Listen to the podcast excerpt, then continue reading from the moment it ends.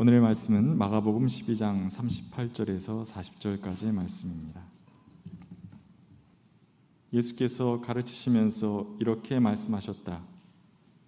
율법 학자들을 조심하여라. 그들은 예복을 입고 다니기를 좋아하고 장터에서 인사받기를 좋아하고 해당에서는 높은 자리에 앉기를 좋아하고 잔치에서는 윗자리에 앉기를 좋아한다. 그들은 과부들의 가산을 삼키고 남에게 보이려고 길게 기도한다.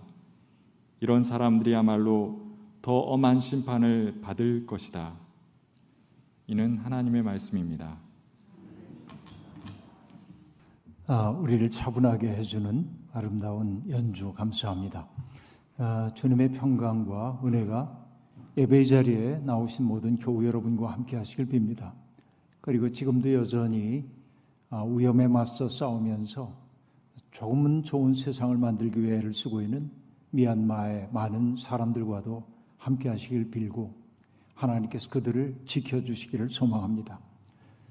아, 이제는 누가 뭐라 그래도 기온이 온화해졌습니다. 그러나 반갑지 않은 선임인 미세먼지가 자욱합니다.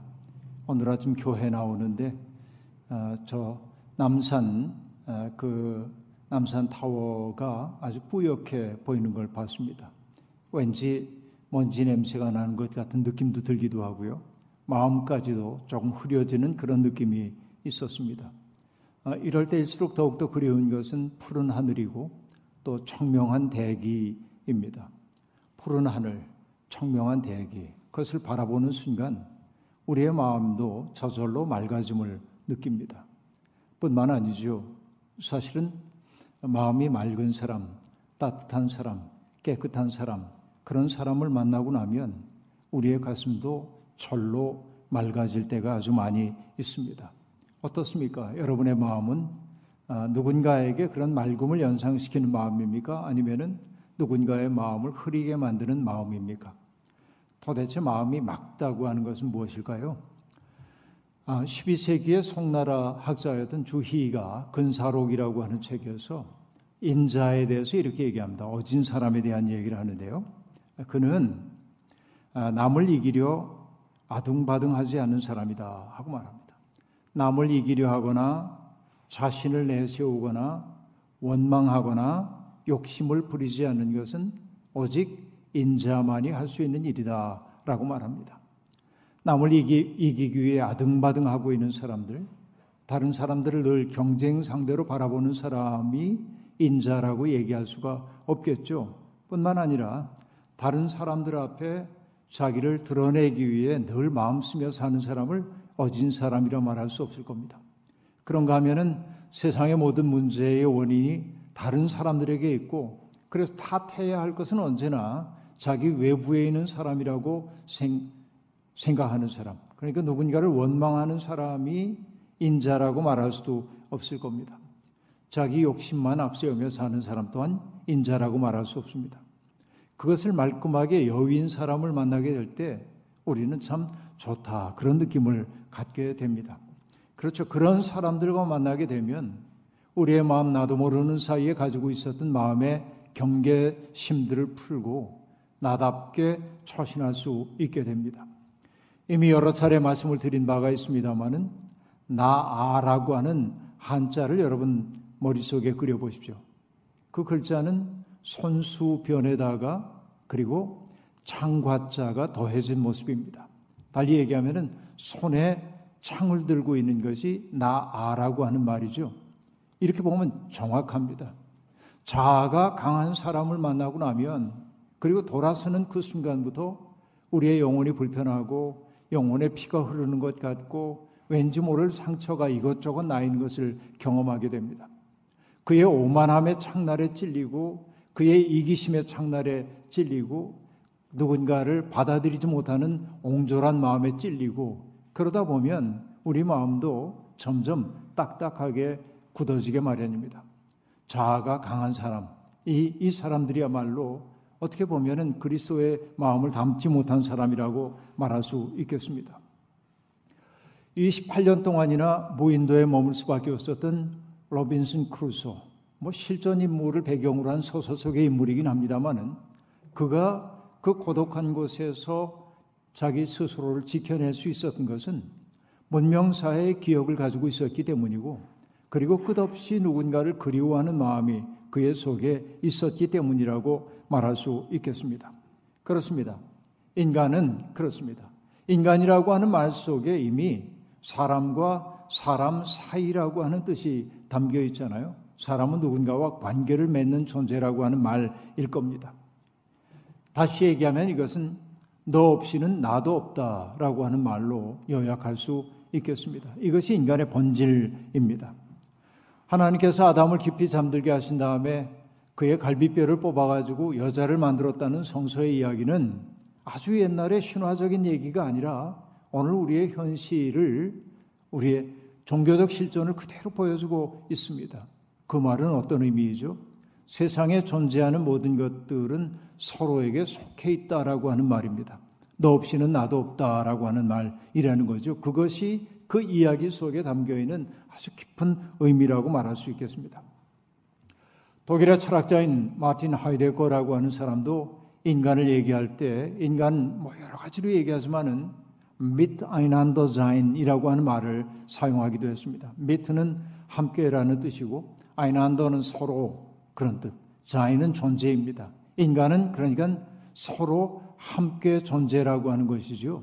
달리 얘기하면은 내 덕분에 사는 게 인간이다 라고 하는 얘기입니다. 이것을 떠나서는 인간답게 살 수 없다고 하는 것입니다. 사귐의 가장 아름다운 방식, 그것은 뭐죠? 서로 속에 있음입니다. 바로 이 말을 달리 얘기하면 뭐예요? 사랑이죠. 사랑은 누군가 속에 내가 들어가는 것을 의미하는 겁니다. 사랑에 빠지면 나도 모르는 사이에 그 사랑하는 대상이 내 마음을 온통 차지하고 있음을 알 수 있습니다. 내 마음 속을 온통 차지하고 채우고 있는 게 사랑하는 대상입니다. 그가 내 마음의 영토를 온전히 독차지하는 거지요. 사랑이란 그런 것입니다. 누군가가 내 마음을 차지하는 것을 기꺼워하는 마음이 사랑이라고 말할 수 있겠습니다. 예수님도 사랑의 신비를 이렇게 얘기하셨죠. 그날의 너희는 내가 아버지 안에 있고 너희가 내 안에 있으며 내가 너희 안에 있음을 알게 될 거다. 삼중적인 속함에 대한 이야기를 하고 있습니다. 아, 예수 그리스도 안에 하나님이 계시고요.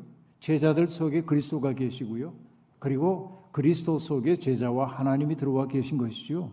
바로 이것이 사랑의 관계입니다. 이게 사귐의 관계입니다. 이런 아름다운 사랑의 사귐을 가장 아름답게 보여주고 있는 것이 바로 삼위일체의 신비라고 말할 수 있겠습니다. 삼위는 서로의 사랑 속에 굳게 결합되어 있기 때문에 그렇습니다. 그러니까 이 세상을 섭리하는 분들이 삼위일체라고 얘기한다면 세상을 섭리하고 있는 그 바탕 속에 있는 것이 사랑이라고 하는 사실을 보여주고 있어요. 사랑만이 세상의 유일한 원리임을 우리가 알 수 있습니다. 그러나 우리의 현실은 그렇게 녹록하지는 않습니다. 사람들과 관계를 맺으며 살아야 하는 게 인간의 본질임을 우리가 잘 알고 있습니다. 그럼에도 불구하고 우리는 그 관계 때문에 어려움을 겪습니다. 사람은 누구나 다 자기를 중심에 놓고 세상을 파악하는 버릇이 있습니다. 고통스러운 것도 나의 고통이 가장 심각한 문제입니다. 그리고 이 세상 모든 것들을 나를 중심으로 재배치하고 싶은 욕망이 있어요. 모든 사람은 저마다 우주의 중심인 것입니다. 그러니까 중심과 중심이 만날 때 빚어지는 것은 갈등일 수밖에 없는 것이죠. 갈등이라고 한 말 자체가 어떠합니까? 갈, 칡과 등, 등나무는 서로 나무를 타고 올라가는 방법이 다르다고 하잖아요. 방향이 다르잖아요. 그 때문에 언제나 이것은 서로 싸울 수밖에 없어요. 부딪힐 수밖에 없어요. 이게 인간의 현실입니다.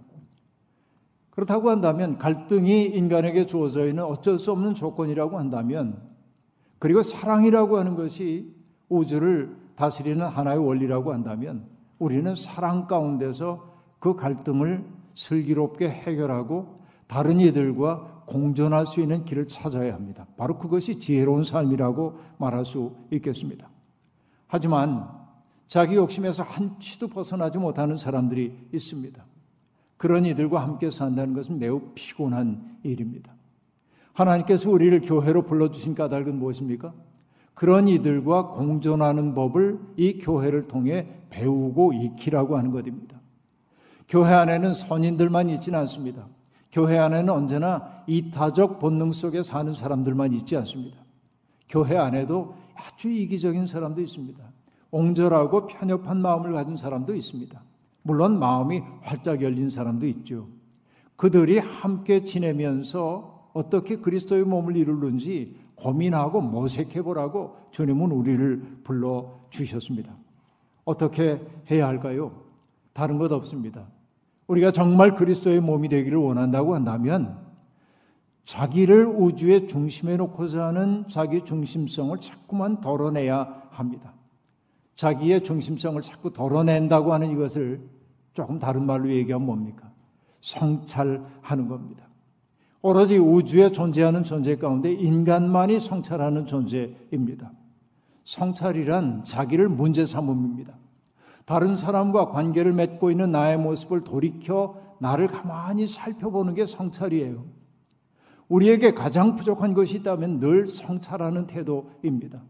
남들을 바라보며 비평은 잘하지만은 남들 눈에 비친 내 모습을 스스로 돌이켜보지 못하는데 인생에 문제가 있다고 얘기할 수 있습니다. 한국교회 가장 큰 문제도 성찰하지 않는 믿음에 있다고 저는 늘 생각하고 있습니다. 성찰이 일어날 때 비로소 무엇을 하게 되죠? 자기를 닦아나가기 시작합니다. 내가 문제구나. 나에게 문제가 참 많이 있구나. 나의 마음씀이 인색하구나. 이런 것들을 느끼면서 자기를 자꾸만 닦아나갑니다. 이렇게 자기를 닦아나가는 것을 유학의 개념으로 얘기하자면 수양이라고 얘기할 수 있고 우리 신앙의 전통의 언어로 얘기하자면 자기 훈련입니다. 신앙 생활에 끝없이 훈련이 필요한 것은 바로 그것이라고 말할 수 있겠습니다. 여러분, 자기를 성찰하는 사람이라야 무엇을 할 수 있습니까? 내가 고백하는 신앙의 내용과 나의 삶이 거리가 너무 멀구나라고 하는 것을 알게 되는 거예요. 근데 그것을 자각하고 돌이킬 줄 아는 사람은 아름다운 사람입니다. 그런데 그게 깨달아지는 순간 그 틈을 허위 의식으로 채우려는 사람이 아주 많이 있습니다. 자기는 특별하다. 나는 기도를 많이 한다. 나는 성경을 많이 읽는다. 나는 교회에서 헌신한다. 이런 것들을 통해서 자기 속에 있는 어둠을 숨기려고 하는 사람들이 많이 있습니다. 이건 일종의 허위의식이라고 말할 수 있겠습니다. 남들을 비난함으로 자기를 정당화하려는 태도를 보이는 것, 이것이 여러분 잘못된 믿음 생활을 하고 있는 사람들의 모습이라고 말할 수 있겠습니다. 한마디로 얘기하면 가엾은 사람들입니다. 예수님은 제자들에게 율법학자들을 조심하라고 말씀하십니다. 율법학자들의 특색을 여러 가지로 얘기하는데 그들은 예복을 입고 사람들 앞에 나타나는 것을 좋아합니다. 예복이라고 번역되어 있는 스탈레라고 하는 말은 왕이나 제사장이나 고관들이 입는 옷, 의상을 얘기합니다. 근데 가만히 여러분 생각해 보십시오. 옷이라고 하는 것은 두 가지의 기능을 가지고 있습니다. 하나는 실용적 기능이고 또 하나는 사회적 기능입니다. 실용적 기능은 추위로부터 우리의 몸을 지켜주지요. 그런가 하면은 외부의 자극으로부터 우리의 몸을 지켜주는 역할을 합니다. 이게 실용적으로 옷이 하는 역할이라고 볼 수 있습니다. 그러나 옷은 사회적 기능도 있습니다. 어떤 기능일까요? 세상 사람들 앞에 나의 맨 모습이 드러나지 않도록 함으로 인간의 존엄을 지켜주도록 하는 역할도 하는 것이죠. 그러니까 사회적 기능이 있어요.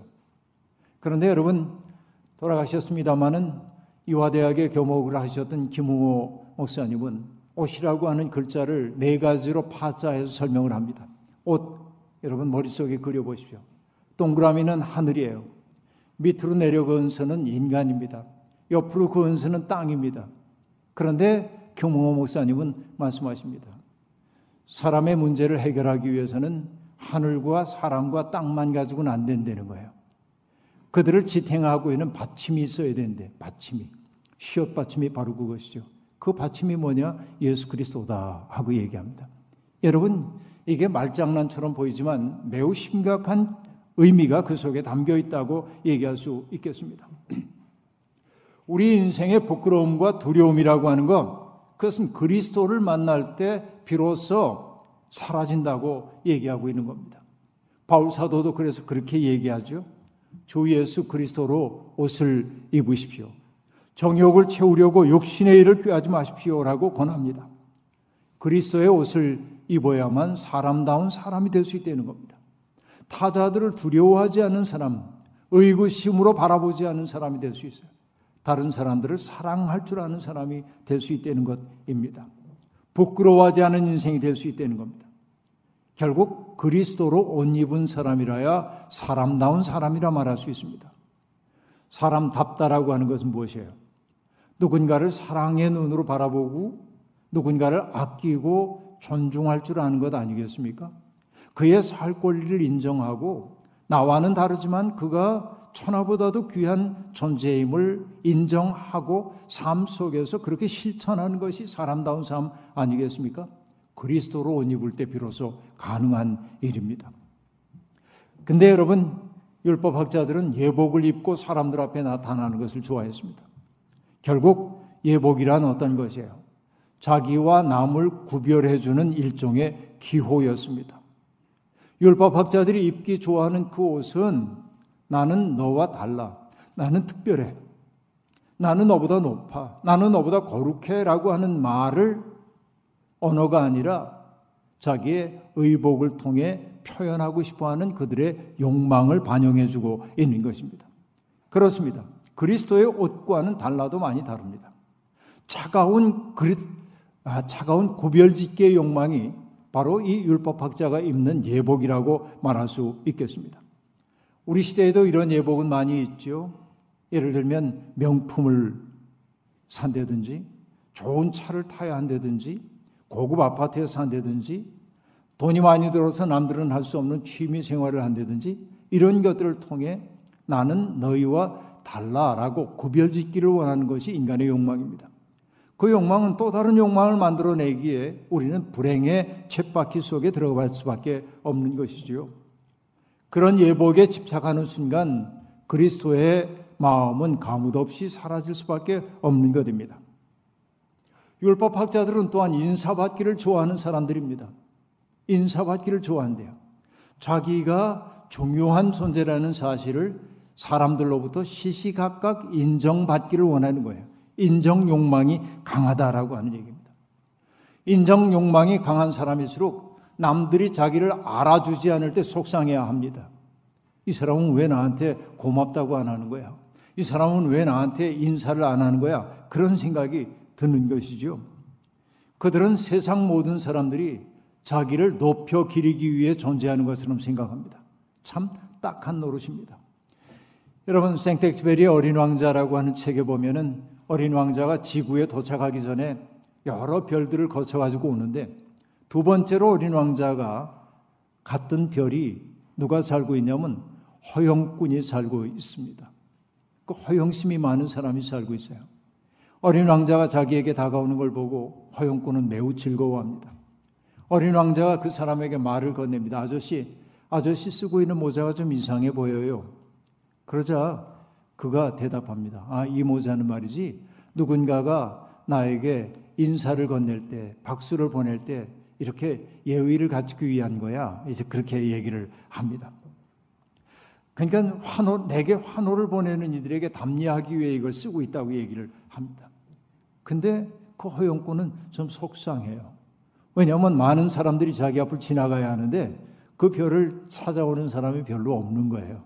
그래서 그 허용꾼이 어린 왕자에게 부탁합니다. 나에게 박수를 좀 쳐주겠니? 어린 왕자가 박수를 쳐주자 그는 모자를 벗어서 멋있게 인사를 합니다. 박수만 쳐달라고 하지 않습니다.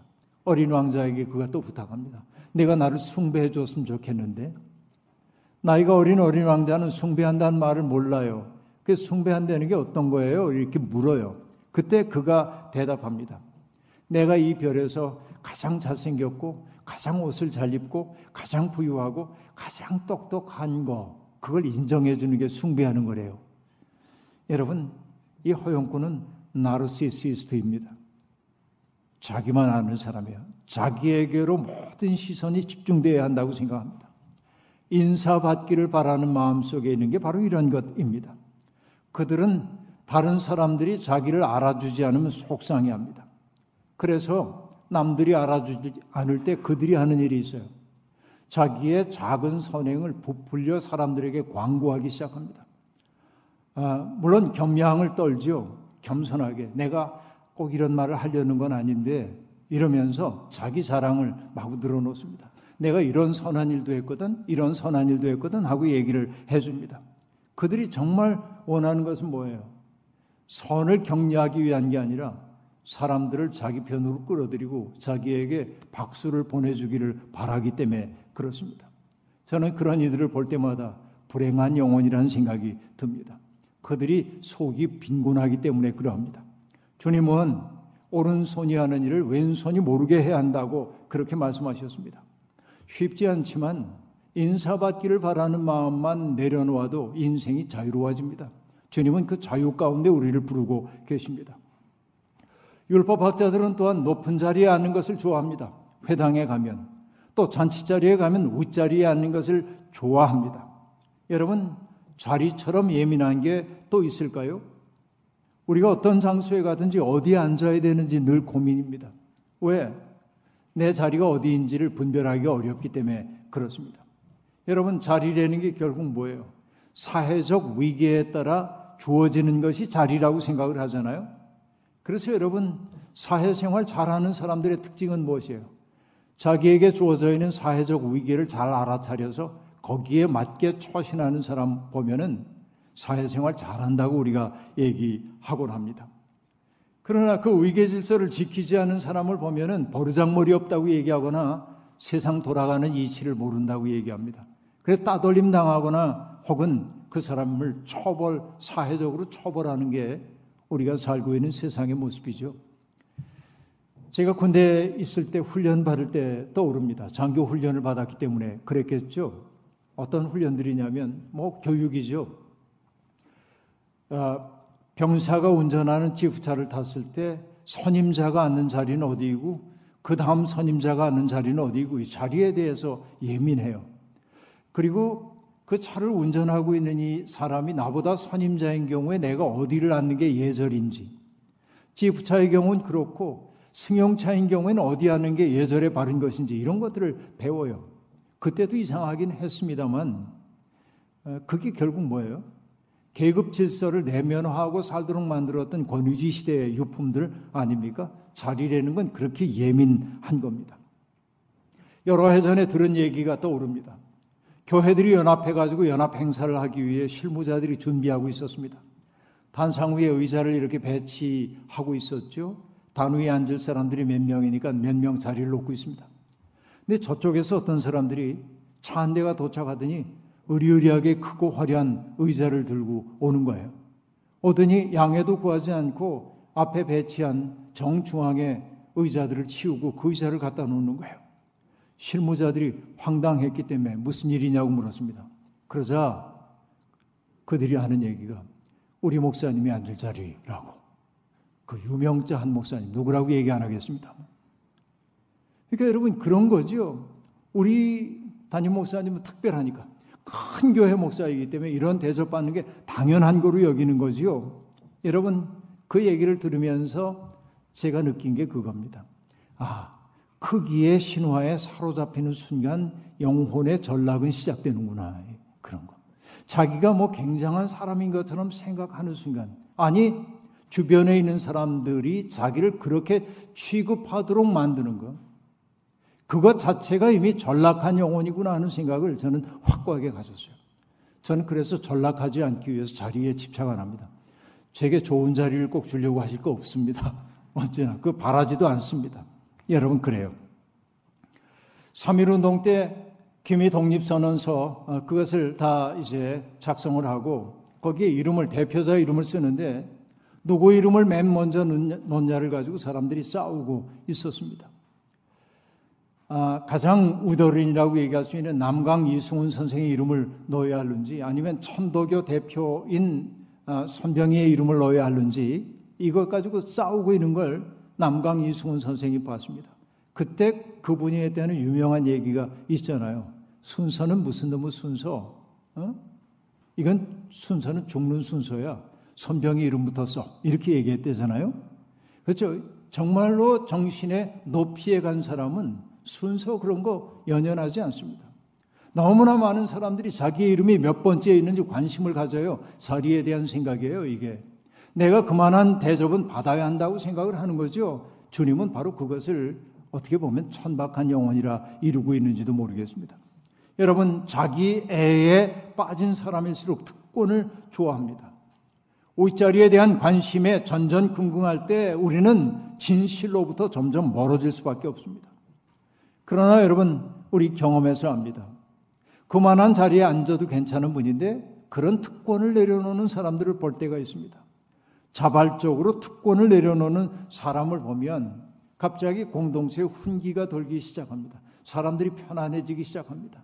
그렇죠. 바로 그것이 뭐예요? 시인인 김지아 선생의 틈이라고 하는 시 가운데 한 구절이 떠오릅니다. 갇힌 삶에도 봄 오는 것은 빈틈 때문 그렇게 말하고 있는데 그런 틈을 만드는 사람들이에요. 그렇죠?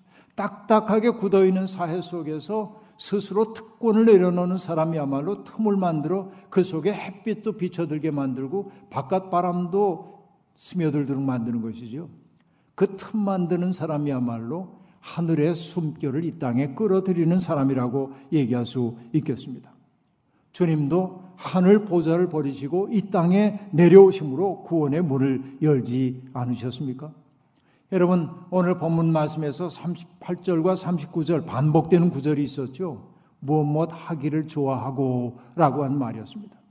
예복 입는 것을 좋아하고 인사받기를 좋아하고 회당에 가면 높은 자리에 앉는 것 좋아하고 잔치 자리에 가면 윗자리에 앉는 것을 좋아하고 그렇게 말합니다. 좋아하고 좋아하고 좋아하고 좋아하고 이것이 여러분 결국은 뭐냐면 우리의 삶을 진실로부터 멀어지게 만들고 이웃들을 진심으로 사랑하는 삶에서부터 멀어지게 만든다고 주님은 그렇게 가르쳐 주고 있습니다. 그런 것들을 좋아하는 것을 일러 저는 뭐라고 말합니까? 속물병이라 그렇게 말합니다. 속물병을 저는 다른 말로도 표현해 봅니다. 속물음병이에요. 자기 속이 뭔가 가치 있는 것으로 차 있는 사람은 그런 거 외적인 것에 별로 관심 갖지 않습니다. 자기의 내면이 부실한 사람들일수록 겉을 드러내는 일에 열중이라고 그렇게 얘기할 수밖에 없어요. 그래요. 이게 속물병입니다. 마음이 헛헛한 사람일수록 외적인 것을 통해 자기를 보상받고 싶어 한다 하는 얘기입니다. 문제는 그러면 그럴수록 그가 돋보이는 게 아니라 더욱더 누추해 보인다는 데 있어요. 더 큰 문제는 뭔지 압니까? 그의 남루한 영혼을 모두가 알고 있는데 자기만 몰라요. 이게 정말 딱한 노릇이라고 얘기할 수 있겠습니다. 근데 율법학자들의 문제는 거기에만 있지 않습니다. 또 다른 심각한 문제를 지적합니다. 그들은 과부들의 가산을 삼키고 삼키고 남에게 보이려고 길게 기도한다라고 얘기합니다. 여러분 율법학자들이 그렇게도 자부심을 갖고 연구하고 있는 토라의 핵심 가치는 무엇입니까? 어떤 분은 한마디로 요약을 했죠. 가난한 이들에 대한 우선적 관심입니다. 정말 그 사회에서 천대받고 있는 사람들, 스스로 권리를 누리지 못하는 사람들이 굴욕감을 느끼지 않고 살 수 있도록 배려해 주는 게 토라 전체의 내용이라는 거예요.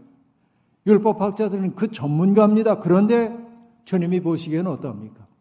그 전문성을 가지고 오히려 과부들의 가산을 삼켜버리고 말더라 말이죠. 이게 예수님 당시에 그 율법 유대교의 그 현실이었단 말이지요. 이건 아마도 당시에 비일비재하게 일어난 일이었을 겁니다. 가난한 사람들의 신심을 이용해 가지고 재배를 불리면서 점점 부유해지고 뚱뚱해지고 있는 그런 이들 말이죠. 이 뚱뚱하다는 얘기는 마음의 뚱뚱함을 얘기하는 거예요. 그러니까 이런 이들이 얼마나 많이 있었습니까? 정말 부끄러운 일입니다. 그런데 그런 가르침을 사람들에게 베풀고 있는 성전 체제를 향해 주님이 하신 말씀 뭐예요? 강도의 구렬이라고 얘기하지 않았습니까? 율법의 권위자를 자처하면서 가난하고 소외된 사람들을 더욱더 큰 어려움 속으로 몰아넣고 그들을 생존의 벼랑 끝으로 몰아넣는 신실한 신앙을 빙자하여 사람들을 위험 속에 빠뜨리고 있는 그 율법학자들을 보면서 주님은 화가 났던 것입니다. 그런데 아이러니한 건 뭐예요? 그들의 모습은 경건해 보인다는 데 있습니다. 남들에게 보이려고 길게 기도하기 때문에 그렇습니다. 그 기도가 진짜 기도일까요?